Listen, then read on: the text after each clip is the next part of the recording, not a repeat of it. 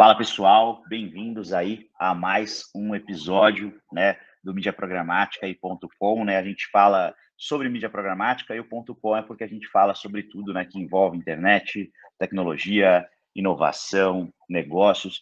E hoje é um episódio muito especial, porque a gente está aqui, né, com o Luiz Lourenço, diretor da Resultados Digitais, e hoje a gente vai bater um papo ali sobre o crescimento previsível, né? Então, até antes de começar aqui no ar, eu perguntei, falei, pô, Luiz, a gente gosta muito do Receita Previsível. O Luiz falou, cara, são coisas complementares e diferentes, então acho que vai ser bem legal, porque a gente vai trocar muito também, assim como todos os convidados aqui, a gente vem aprendendo muito.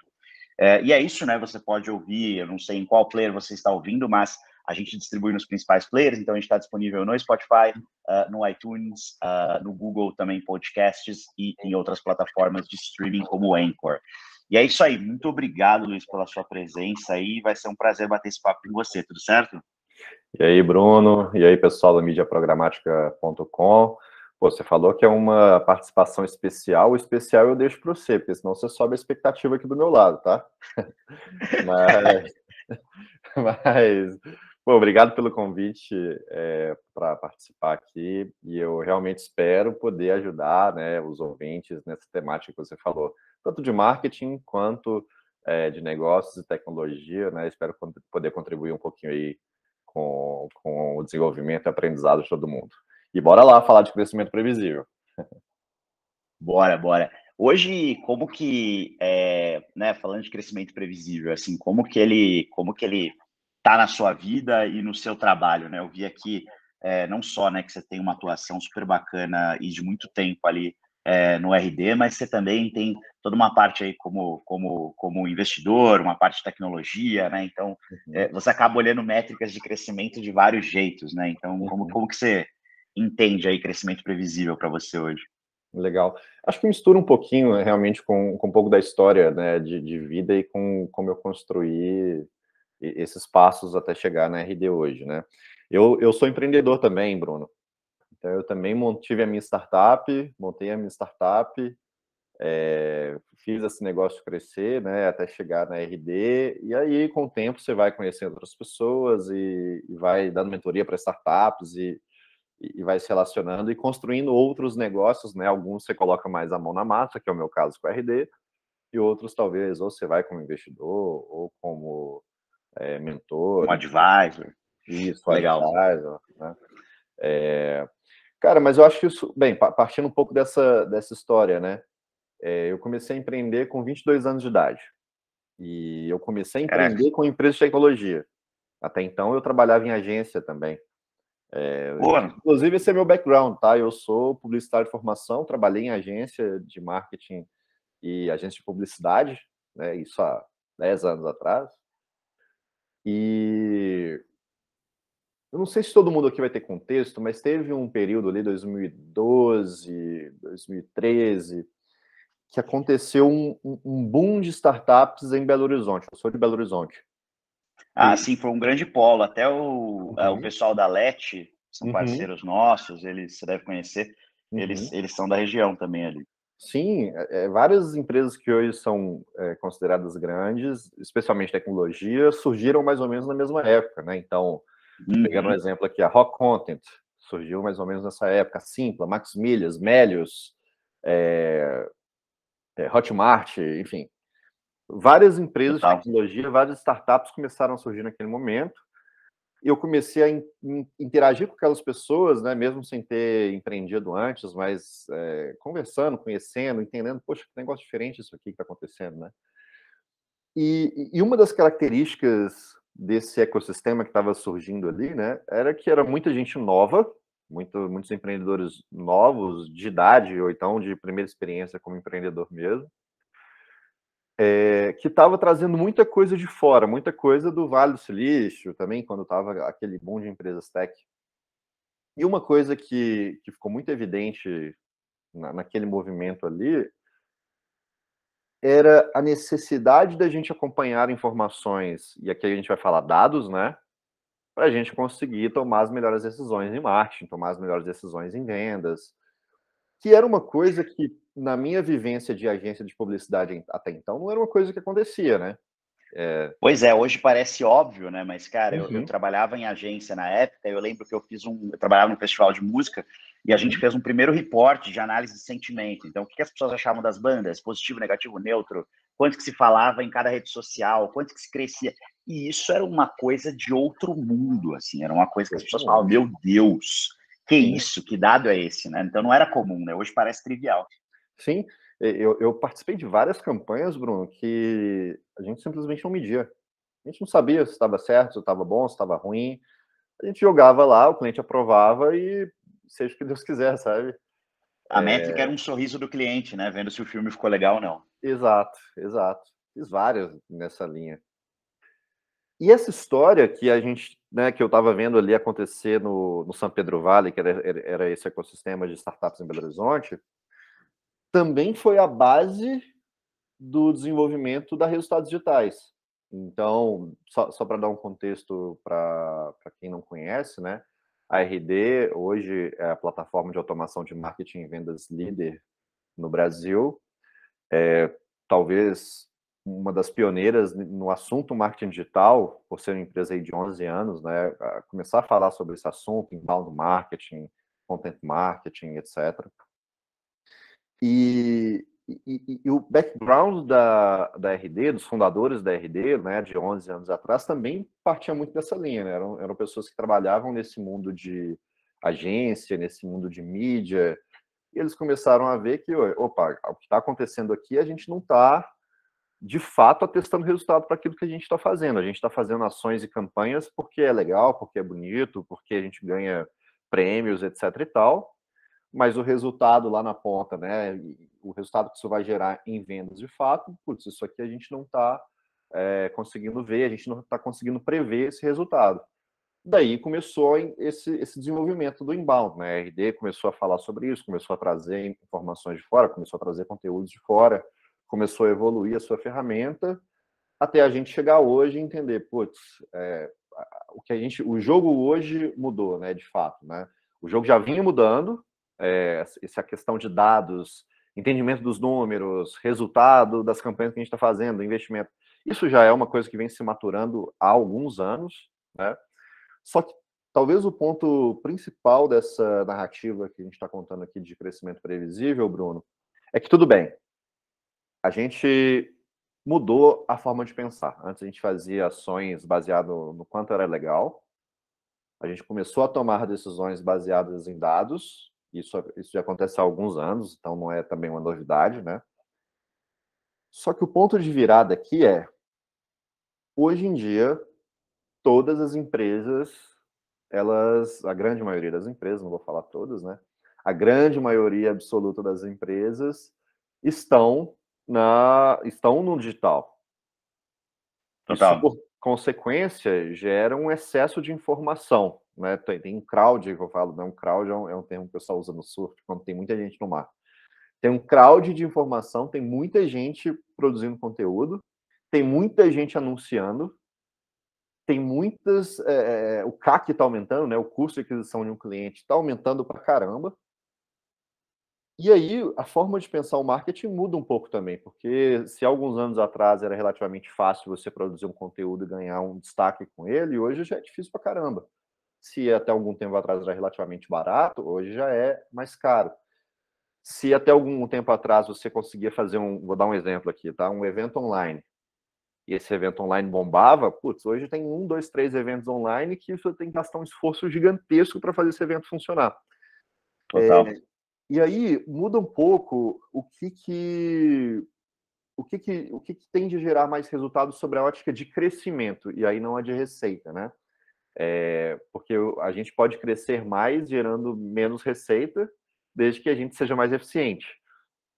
E acho que o princípio básico do crescimento previsível é a gente mudar o mindset de um motor que trabalha volume, porque trabalhar apenas volume hoje é muito caro, para um motor que trabalha mais a eficiência. Se a gente conseguir crescer com eficiência, a gente consegue atingir um crescimento de fato, né? Que não seja diretamente relacionado à receita e ainda assim de forma previsível. Isso que você coloca é muito legal, né? Porque não é o crescimento a qualquer custo, né? Exato, perfeito. Porque perfeito. A gente está tendo um boom aí de unicórnios, né? A gente viveu recentemente um momento de muita liquidez, muito dinheiro sobrando no mundo, né? E esse dinheiro, o dinheiro que sobra, né? As pessoas que têm, né? Ele vai para vários lugares e um dos lugarzinhos que ele vai ali é para o capital de risco, né? Uhum. E isso fez com que a gente tenha muitos unicórnios surgindo nos últimos anos, né? Então, principalmente no Brasil, a gente tinha até poucos anos atrás poucos unicórnios. No ano passado, várias empresas chegaram a esse status, né? O que é muito legal. Por um outro lado, você também vê cada vez mais notícias de empresas, a empresa A, B ou C demitiu X% do quadro de funcionários. Uhum. Porque a tese, né, do crescimento a todo custo, ele é um crescimento que tem que ser rápido, né? Uhum.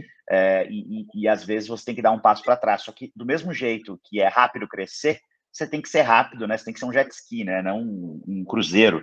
Então você tem que ser rápido para dar um passo para trás, né? Então às vezes esse passo choca as pessoas, né? Elas dizem, meu Deus, olha o que a empresa fez, mas talvez é na mesma velocidade ou numa velocidade até um pouco inferior do que ela estava crescendo. Então quando você coloca eficiência ao invés da velocidade pela velocidade, como você coloca, eu acho que é muito bom, porque é realmente ali o que funciona. Esse negócio do crowd, eu trabalhei, nos meus primeiros empregos, né, era community manager, e uma das redes que eu usava e era especializada era o Orkut, né? Uhum. Ainda bem que eu não me ultra especializei, senão eu estava desempregado hoje. Mas, e aí, eu lembro, quando a gente entrou no Twitter, eu tinha metas, né? Então, tinha metas, como toda pessoa tem metas. E uma das minhas metas mensais era a quantidade de trending topics que eu conseguia emplacar, né? Cara, isso é completamente insano. Se chegar para qualquer pessoa minimamente séria e falar, cara, tua meta é colocar 3 trending topics no Twitter hoje, o cara fala, cara, você tá maluco? Porque você precisa de milhões e milhões de pessoas hoje para estar num trending topics, porque a rede está muito mais cheia, né? Isso usando o Twitter, né? Que apesar de nosso amigo Elon ter pagado bastante dinheiro aí para comprar, ele não é a maior rede, está longe de ser a maior rede, está longe de ser a rede que mais cresce. Então imagina isso num TikTok, né? Como você ser o cara que mais viraliza numa rede, ou na internet, né? Como você deu o exemplo do evento, o evento ele está na internet como um todo, né? Então você ser grande com muita gente disputando a atenção é cada vez mais difícil. Até enquanto se falava, eu puxei o mais atualizado que eu achei, que foi o dado de 2018. Em 2018, uma pessoa média vê 90 propagandas por dia. Então, assim, a gente está falando ali de 90, né? Numa semana de 7 dias, essa pessoa viu 630 anúncios ao longo da semana. Realmente, a disputa pela informação, ela está muito forte, ela é muito grande, né? Sim, pô, você falou um negócio sensacional. É justamente a gente tentar fugir do crescimento a qualquer custo. Eu estou em São Paulo essa semana, eu vou fazer um evento para empresas de incorporação e construção. E não vou falar sobre isso que eu vou falar aqui agora, mas você puxou essa questão da gente ter muito capital, né? Tem muito recurso alocado nas empresas e as empresas têm que crescer rápido. Então, eu vou pegar um exemplo isolado aqui, porque tem a ver com o tema que eu vou falar. Mas eu participei de um evento da RD, o RD Summit, e o diretor de marketing da Tecnisa falou nesse evento. Isso foi em 2019. Em 2019, ele já falava, olha, a gente tem que mudar a forma de fazer marketing aqui na Tecnisa, porque senão a gente não vai conseguir ser eficiente e vai ficar cada vez mais caro a gente conseguir escalar no nosso marketing. E ele deu uma série de exemplos, né? E um deles que ficou bem marcante para mim é que ele falou que, sei lá, em 2015, estou chutando uma data aqui aleatória, tá? Em 2015... ele fazia 600 anúncios em diferentes canais. E naquele ano, que eu acho que era 2018 ou 2019, ele estava trabalhando 5 anúncios de forma consistente. Ou seja, ele tirou 645 canais que ele estava apostando para pegar aqueles 5 mais eficientes. Agora vamos pensar com a cabeça de uma empresa pequena ou média, tá? Uma empresa pequena média. É muito difícil essa pessoa competir no volume com uma startup ou com uma grande empresa que está disposta a crescer a qualquer custo. Porque essa empresa que tem muito capital disponível sempre vai bidar, usando um termo que a gente fala, né? Sempre vai bidar ou sempre vai colocar o valor mais caro, o valor mais alto nas palavras-chave, enfim, nos canais que ela está aparecendo no modelo de leilão. né? Isso vai inflando, né, inflacionando o mercado que essa empresa está, de forma que os pequenos e médios, se eles tentarem brigar com esse grande, putz, eles não vão conseguir, isso vai matar essa empresa. Então, o crescimento a qualquer custo, ele não só precisa de um capital intensivo, né, como ele está restrito a um pequeno número de empresas quando a gente olha para todas as empresas que a gente tem no Brasil. Então, essa narrativa do crescimento previsível, ela fala muito com essas pequenas e médias empresas também. Fala, cara, se você for tentar jogar no jogo do volume, é muito mais difícil, muito mais caro para você do que você tentar buscar um crescimento mais eficiente. E aí você vai tentar, em um momento você pode até testar vários canais, você pode testar 650 canais, desde que você encontre aqueles 5 que são os mais eficientes, que geram mais resultado lá na ponta, nas vendas, enfim, né, que gera melhor retenção de cliente, enfim. Então, e isso que você coloca é muito legal, Luiz, porque a gente está numa lógica hoje, né, de capital intensivo, e os gringos, né, falam aquele termo winner takes all, né? Uhum, então, o vencedor leva a mesa, e é o que acontece, né? Você vê grandes empresas hoje, elas têm uma dominação do mercado que elas estão, né? Então, você fala assim, não tem espaço para 5 Airbnbs, né? Sim. Tem espaço para 1, 2. Então, realmente... Só que quando você fala do pequeno, eu acho que é até legal se puder contar um pouco que, putz, a RD tem uma coisa que eu acho sensacional, né? Que é que vocês atendem... Vocês têm uma plataforma, né, que pode atender o cara que é enterprise e o Bruno, que, pô, eu tenho um hobby, que eu tenho uma marca de roupas extremamente pequena, que está meio largada, mas que eu não tenho condição de competir com os meus clientes até aqui, que a gente atende bastante gente de moda, que são, pô, marcas consolidadas, multinacionais. Então, como que esse cara começa, assim? Como que ele... Qual que é o primeiro passo? Fala, pô, legal, então eu entendi que meu jogo, né? O que eu tenho de verba diária, o cara tem para gastar num clique. Como que eu me organizo aqui para começar a ter um crescimento previsível, com eficiência, sustentabilidade, que, né, às vezes, ali como você pensa, né, no empreendedor, o retorno financeiro para o cara pode ser até muito melhor, né, você ter um negócio ali consistente, ali que cresce, do que você ir numa jogada que pode dar tudo errado e depois você volta a estaca zero. Né? Sim, sim.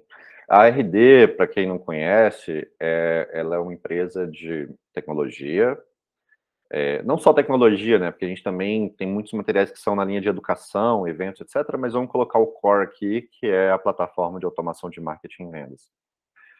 E desde sempre a RD olhou com olhos mais focados para as pequenas e médias empresas, né? A gente fala que, no final das contas, a gente quer dar poder para essas pequenas e médias empresas que fazem a economia crescer de fato, né, que são os pequenos e médios empresários.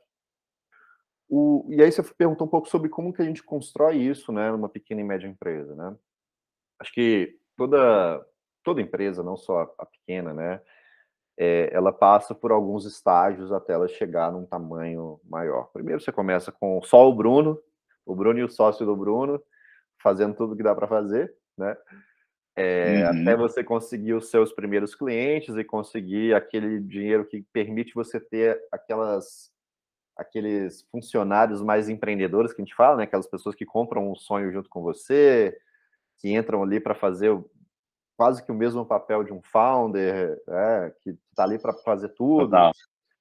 E aí, ao longo do tempo, essa pessoa vai desenvolvendo, vai conhecendo pessoas, conhecendo mercado, conhecendo produtos, até você começar especializando e crescendo essa empresa, né?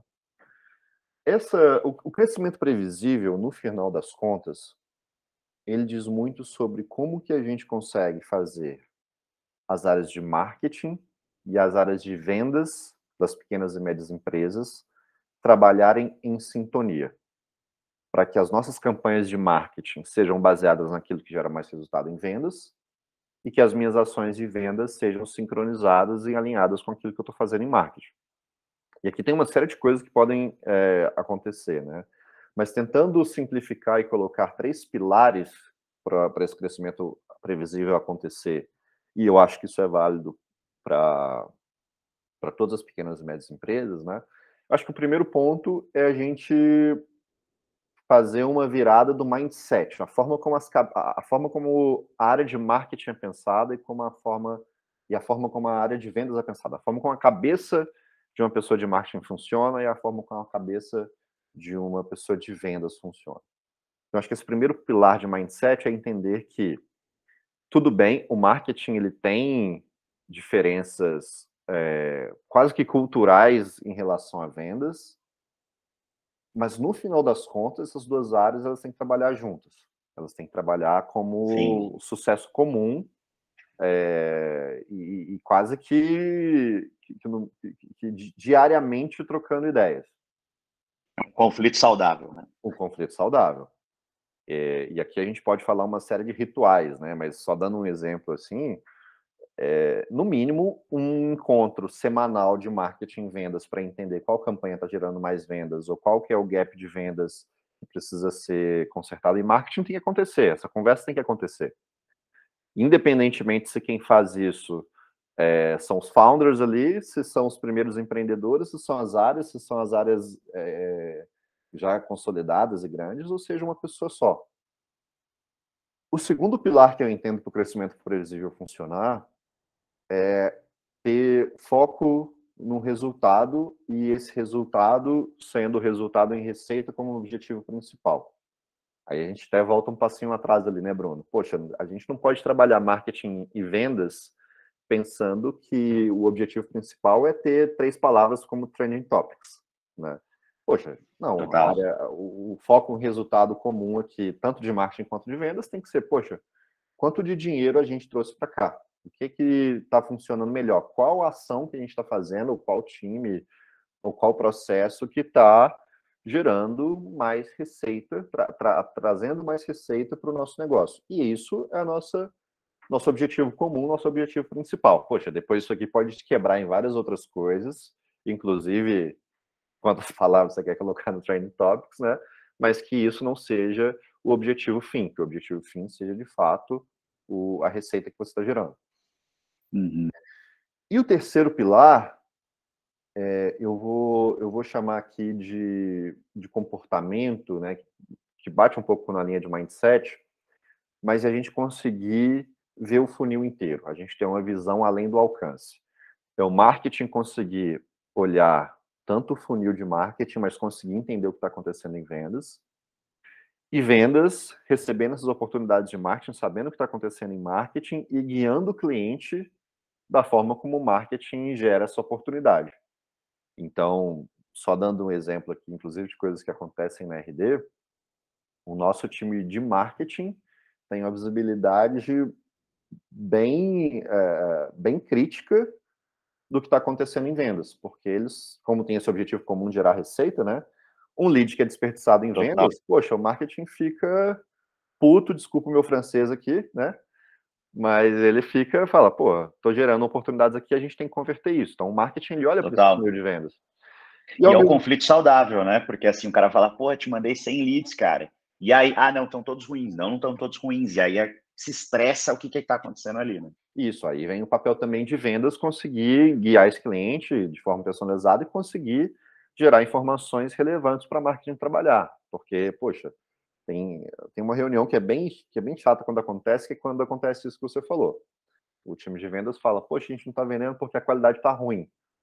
Tá, mas o que é qualidade ruim? O que é qualidade boa? Quais são os critérios? Porque aí a gente já começa a falar de crescimento previsível de eficiência. Porque se eu consigo saber exatamente quais são os critérios de uma boa oportunidade, de uma má oportunidade, eu consigo ter isso claro, segmentado, o que seja, e eu tenho o track disso, poxa, então beleza, onde que eu gerei essas oportunidades ruins? Onde que eu gerei as oportunidades boas? Qual ação? Qual campanha? Poxa, então beleza, se eu tenho clareza, se vendas está passando para marketing, com clareza, as oportunidades que são boas, que são ruins, que estão gerando mais receita, menos receita, diminuindo o ciclo médio, enfim, tem uma série de coisas que vendas pode passar para marketing. Marketing pode olhar e falar, opa, então beleza, então essa campanha aqui não está funcionando, eu vou tirar dinheiro dela, vou tirar recurso dela, eu vou parar essa campanha aqui e vou colocar nessa aqui que está gerando mais oportunidades melhores. Beleza? Beleza. Poxa, então ótimo. Depois o marketing vai ficar olhando o funil de vendas lá do time de vendas, vai ver, pô, tá melhorando mesmo, não tá? Tá funcionando, não tá? E aí a gente vai tentando achar os gargalos, tentando achar os problemas, para a gente sempre buscar essa eficiência. Mas tudo isso baseado nessa leitura de ponta a ponta, né? O time de vendas tem que entender que ele tem que seguir os processos e ele tem que ter o registro das informações para isso gerar insumo para marketing criar campanhas melhores, e o time de marketing tem que criar as campanhas que geram a demanda alinhadas de acordo com o que é previsto em vendas. E aí essa bola vai quicando de um lado para o outro até a gente ter uma performance muito boa, né? Enfim, né? Então acho que são esses três pilares, né? A gente trabalhar esse mindset que, apesar das culturas diferentes, o sucesso é comum, esse foco em resultado, que o objetivo, né, desse sucesso é a geração de receita, e a gente ter essa visão além do alcance, entender que marketing tem que olhar para vendas, vendas tem que olhar para marketing, tem que trocar ideia com o outro para a gente chegar numa performance ainda melhor, e eu acho que isso é aplicável em empresas de qualquer porte, seja uma pequena ou seja uma gigante. Total, total, e às vezes isso se perde, né? Você fica ali nos feudos, e aí um não tem visão do outro, o outro não tem visão do outro, e aí você começa a juntar. E é isso, eu acho que, né, quem está ouvindo aí, se trabalha e reconheceu isso como uma coisa que acontece, que talvez queira mudar, é entender que é um processo contínuo, né? Eu vejo muito assim, a gente é uma empresa que viveu bem o que você falou, né? Então começou, né? Começamos 3 pessoas em volta de uma mesa. A gente até brinca que era uma mesa mesmo, porque a gente não tinha grana para alugar o escritório, então a gente alugou uma mesa dentro de um escritório. E aí era bom, né? Porque as pessoas entravam e falavam, nossa, os caras já têm até uma estruturinha, né? Mas na realidade a gente só tinha aquela mesa mesmo. Nem a mesa, né? Porque a mesa era alugada. Uhum. E aí entram aqueles primeiros, e aí as pessoas vão entrando, e hoje aí, putz, a gente já tem bastante gente, várias coisas, tá crescendo, estamos num momento super legal. Mas mesmo assim, esses conflitos, essa integração, essa visão além do alcance que você coloca aqui de uma maneira super sintetizada, super simples, no dia a dia ela não é fácil, né? Então, assim, acho que é uma coisa que está na cultura aqui também da previsibilidade, eu acho que é o testar, aprender, otimizar, né? E entender que o erro faz parte do processo, porque a partir dele você vai otimizando ali, e vai aprimorando, porque, de fato, você só consegue aprimorar se você entender os canais que deram errado e tirar e colocar mais os que deram certo. Uhum. Para saber o que deu certo e o que deu errado, você tem que testar, né? Então, uhum. Eu acho que é bem legal essa visão que você coloca de, cara, pô, primeira cultura, assim, tá todo mundo no mesmo barco com o objetivo, marketing e vendas aqui juntos, né? E todas as áreas que entregam e tudo mais. A cultura de resultado para geração de receita tem que ser uma coisa que todo mundo tem que estar comprado, né? Porque no fim do dia a gente tem muitas métricas que é importante olhar, tipo, então eu não vou olhar awareness? Não, eu vou olhar awareness, mas meu objetivo fim de ter mais awareness é melhorar minha marca no longo prazo e com isso gerar mais receita. Então, sempre ter isso em mente, não, claro, né? Não ficar viciado no, putz, então só vou pegar o canal que gera receita e esquecer todo o resto. E esse negócio da dashboard integrada, né? Você coloca assim, porque hoje você pega as principais dashboards do mercado, né? Um Data Studio do Google, até dashboards de plataformas, né? Por exemplo, a RD tem dashboard, o Google Analytics tem dashboard, enfim. Uhum. Elas ou são gratuitas ou tem um custo inicial que é muito acessível, né? Uhum. Então, qualquer negócio, cara, uma barraca de cachorro-quente consegue usar esses princípios, né? E fazer isso funcionar. Então, eu acho que é muito legal, assim. Tem uma coisa que eu queria aproveitar que você falou sobre os silos, né? Uhum. E de fato, assim, esses silos, eles existem, é difícil fazer, furar essas bolhas, né? Mas tem um personagem que ele passa a ter uma importância a mais e talvez até uma importância diferente para a gente conseguir fazer essas bolhas se encontrarem. E aí eu vou tentar sintetizar aqui também, porque eu acho que a gente tem alguns poucos minutos pela frente, mas bem, vamos pegar a área de marketing. Pô, você viveu isso, né, Bruno? Uhum. Evoluiu pra caramba. Pô, se a gente pegar 10 anos aí, quando eu tava em agência, e hoje, cara, é totalmente diferente. Não tem nada a ver com o que eu fazia antes, né? Pô, você também. Total. Mídia programática.com. Cara, mídia programática 10 anos atrás, eu nem existia, nem sei se existia. Nem existia, e o começo dela é extremamente rudimentar, assim, sabe? Uhum. Hoje, putz, antigamente a gente pilotava um avião daqueles que você olha e fala, meu Deus, isso aqui vai cair, né? Hoje é aquele com painel que tem tanto botão ali que o grande desafio é você não se perder nas possibilidades. Então, né, mudou completamente. Mudou completamente. E o profissional de marketing, ele evoluiu pra caramba, né? Poxa, a gente está gravando aqui um podcast, está sendo conduzido por pessoas de marketing, né? Não temos um estúdio, não temos nenhuma loucura aqui envolvida, né? Total. Os profissionais de marketing evoluíram pra caramba.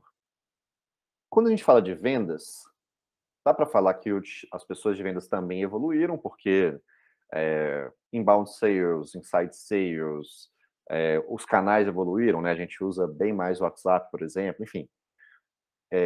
Seria correto dizer que os times de vendas evoluíram, mas, assim, definitivamente eles não evoluíram na mesma intensidade, na mesma velocidade que as pessoas de marketing. Então, aqui a gente já gera um descompasso quase cultural mesmo, né, da forma como as pessoas trabalham. Para o time de vendas ter essa conexão com o time de marketing, ele precisa ter lideranças que consigam puxar esse time de vendas, consigam falar, pô, time de vendas, vocês precisam ter um olhar mais disciplinado, mais técnico, mais organizado, tem que ser mais rápido, mais efetivo, enfim, né? Aquele perfil de profissional de vendas que ganha a venda baseado ali no swing e simpatia, poxa, esse profissional, ele não funciona mais. Por que ele não funciona mais? O vendedor gente boa, né? O vendedor gente boa, ele não funciona mais. É aquele vendedor que só ganha as oportunidades na persuasão, que chega no final do mês, bate na mesa e fala, ó, trouxe aqui aquela meta. Pô, isso não funciona. Por que não funciona? Porque dentro desse nosso contexto que muita gente está no digital... Poxa, se eu der uma jogada no Google aqui, eu consigo saber tudo sobre sua empresa, seu produto, seus concorrentes em menos de 10 segundos. Se você tentar me ganhar na lábia, cara, você não vai me ganhar, porque eu tenho acesso a muita informação, né? Total. E aí o personagem que passa a ter uma influência, uma importância grande nessa história toda, é o profissional de gestão de vendas. Que, de novo, também eu acho que é uma pessoa que, comparativamente com as pessoas de gestão de marketing, evoluiu, mas não evoluiu na intensidade como as pessoas de marketing evoluíram, mas que precisa dar esses passos para frente para conseguir tanto formar um time de vendas mais produtivo dentro desse nosso contexto, mais eficiente dentro desse nosso contexto, quanto consiga fazer essa ponte com o profissional de marketing. Então, aqui eu já acho que é uma oportunidade muito legal para as pequenas e médias empresas, né? A gente tem que formar pessoas de gestão de vendas que tenham esse olhar mais para produtividade, para eficiência, para os processos de vendas mais disciplinados, mais organizados, mais técnicos, enfim. Acho que se a gente conseguir chegar num patamar de termos gerentes de vendas, coordenadores de vendas, tão qualificados e tão... orientado a dados quanto a gente tem em marketing, putz, aí eu acho que a empresa vai estar mais próxima de atingir esse crescimento previsível.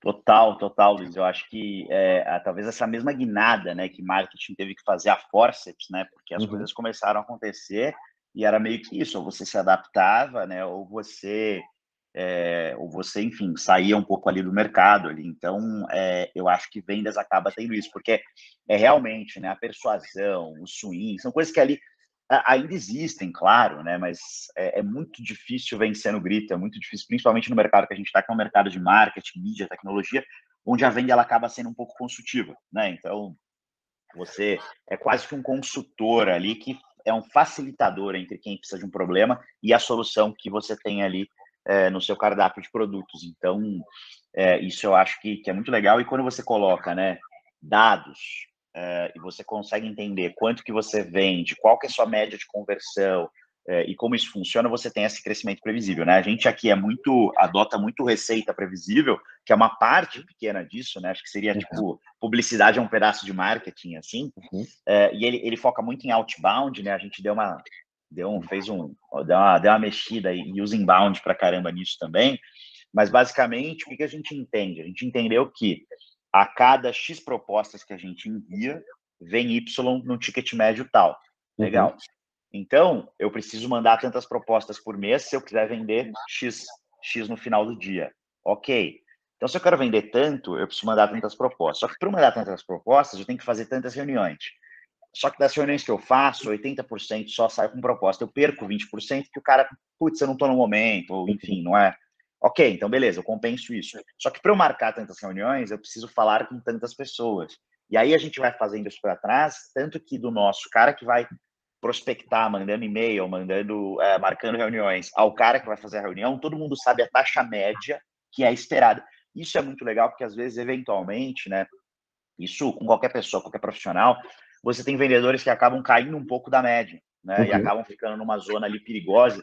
Só que a gente consegue, diferente, né, do old school, que é, sei lá, ver o que acontece, você consegue mostrar pro cara o dado e falar, cara, pode, acredita e vai por esse caminho que é possível, e essa pessoa tem uma reversão ali, um crescimento de vendas previsível, né? Uhum. E atingível. Então, eu acho que o que você coloca aí dessa evolução, ela é muito legal e ela pode ser aplicada para qualquer tipo de negócio, né? Qualquer pessoa pode usar isso e crescer, né? Eu acho que nossa audiência tem de tudo, tem gente que é estudante, tem gente que é profissional de marketing, tem empreendedores.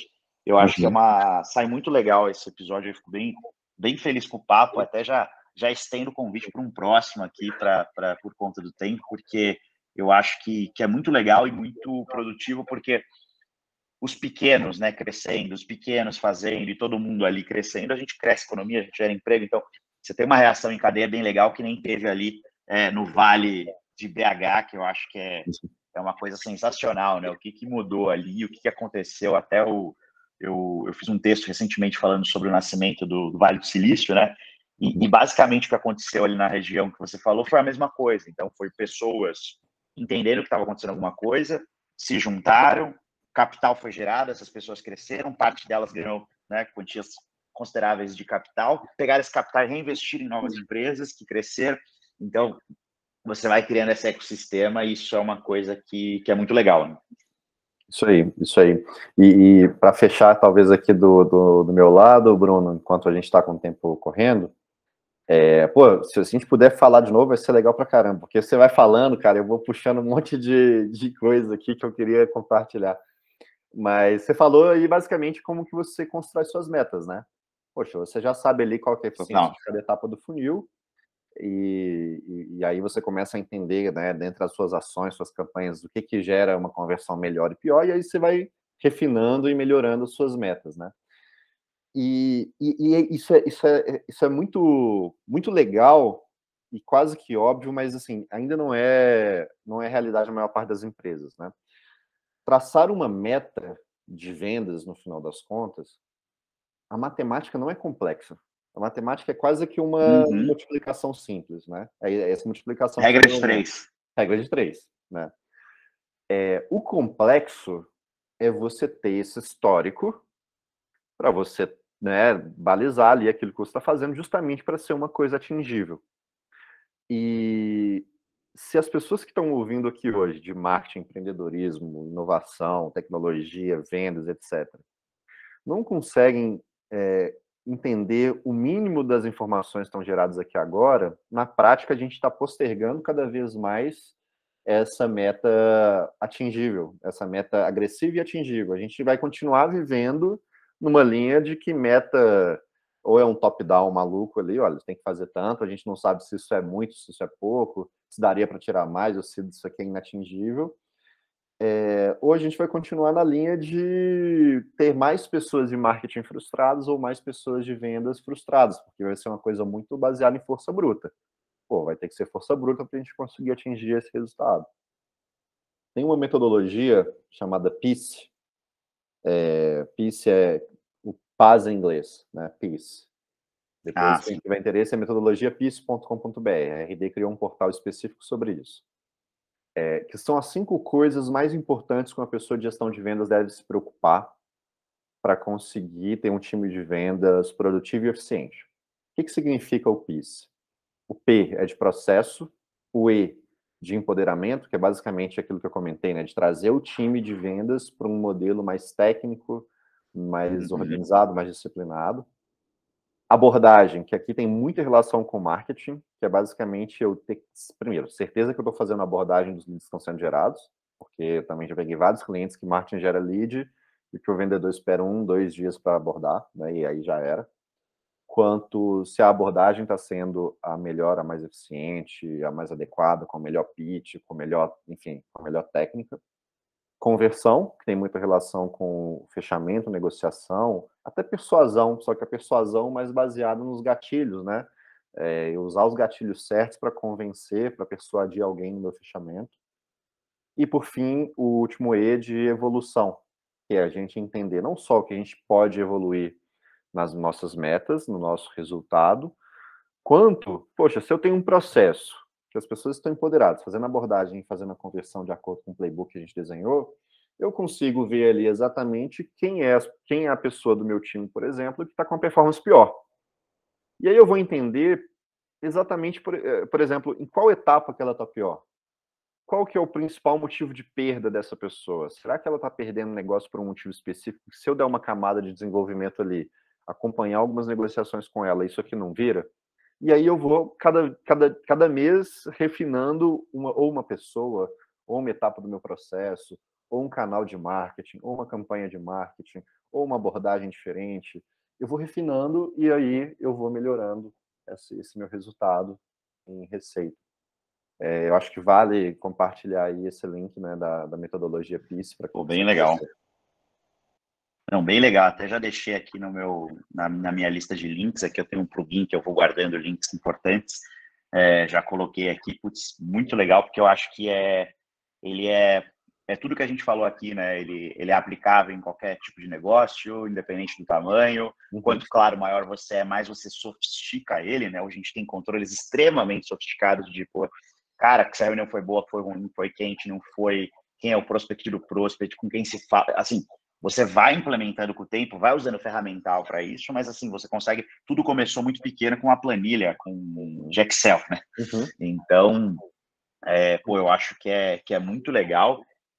Putz, Luiz, queria te agradecer mais uma vez aqui pelo papo e já deixar aí o convite para uma próxima para a gente falar, acho que mais aí sobre isso, sobre essa questão, né, de crescimento previsível. Até uma coisa que eu fiquei pensando aqui, a gente falou muito sobre previsibilidade, né, de você não brigar com um cara grande.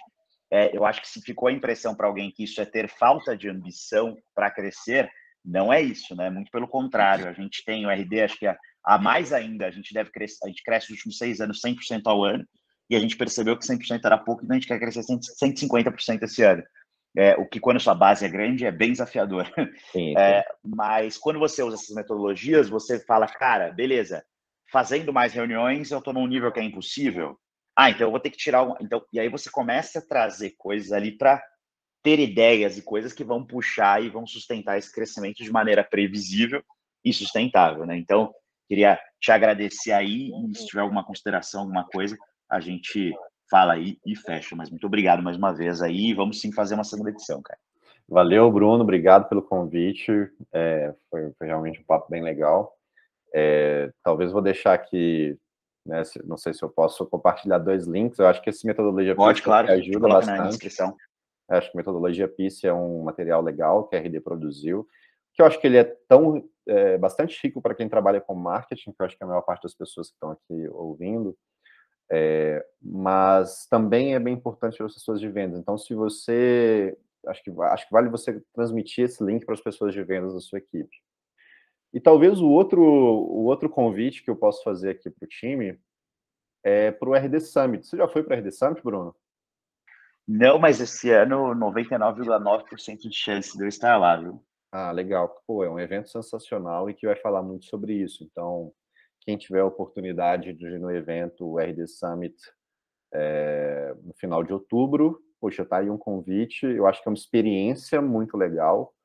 E a base do evento é sobre crescimento previsível, então é uma boa oportunidade de troca, de conhecimento, enfim.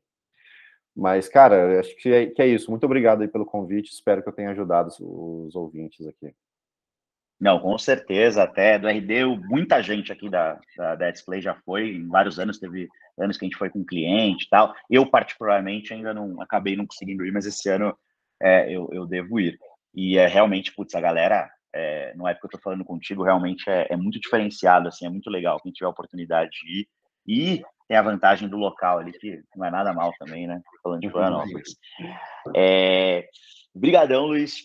Vocês aí que estão ouvindo, né? Mais uma vez, só relembrando, a gente está disponível em todas as plataformas de streaming. Então, a gente está no Anchor, a gente está no Spotify, a gente está no Apple Podcasts, a gente está no Google Podcasts. E se tiver qualquer plataforma que você fala, putz, eu ouço muito, vocês não estão, nos avisem que a gente tenta entrar lá. E é isso. Eu agradeço muito aí e até uma próxima. Valeu!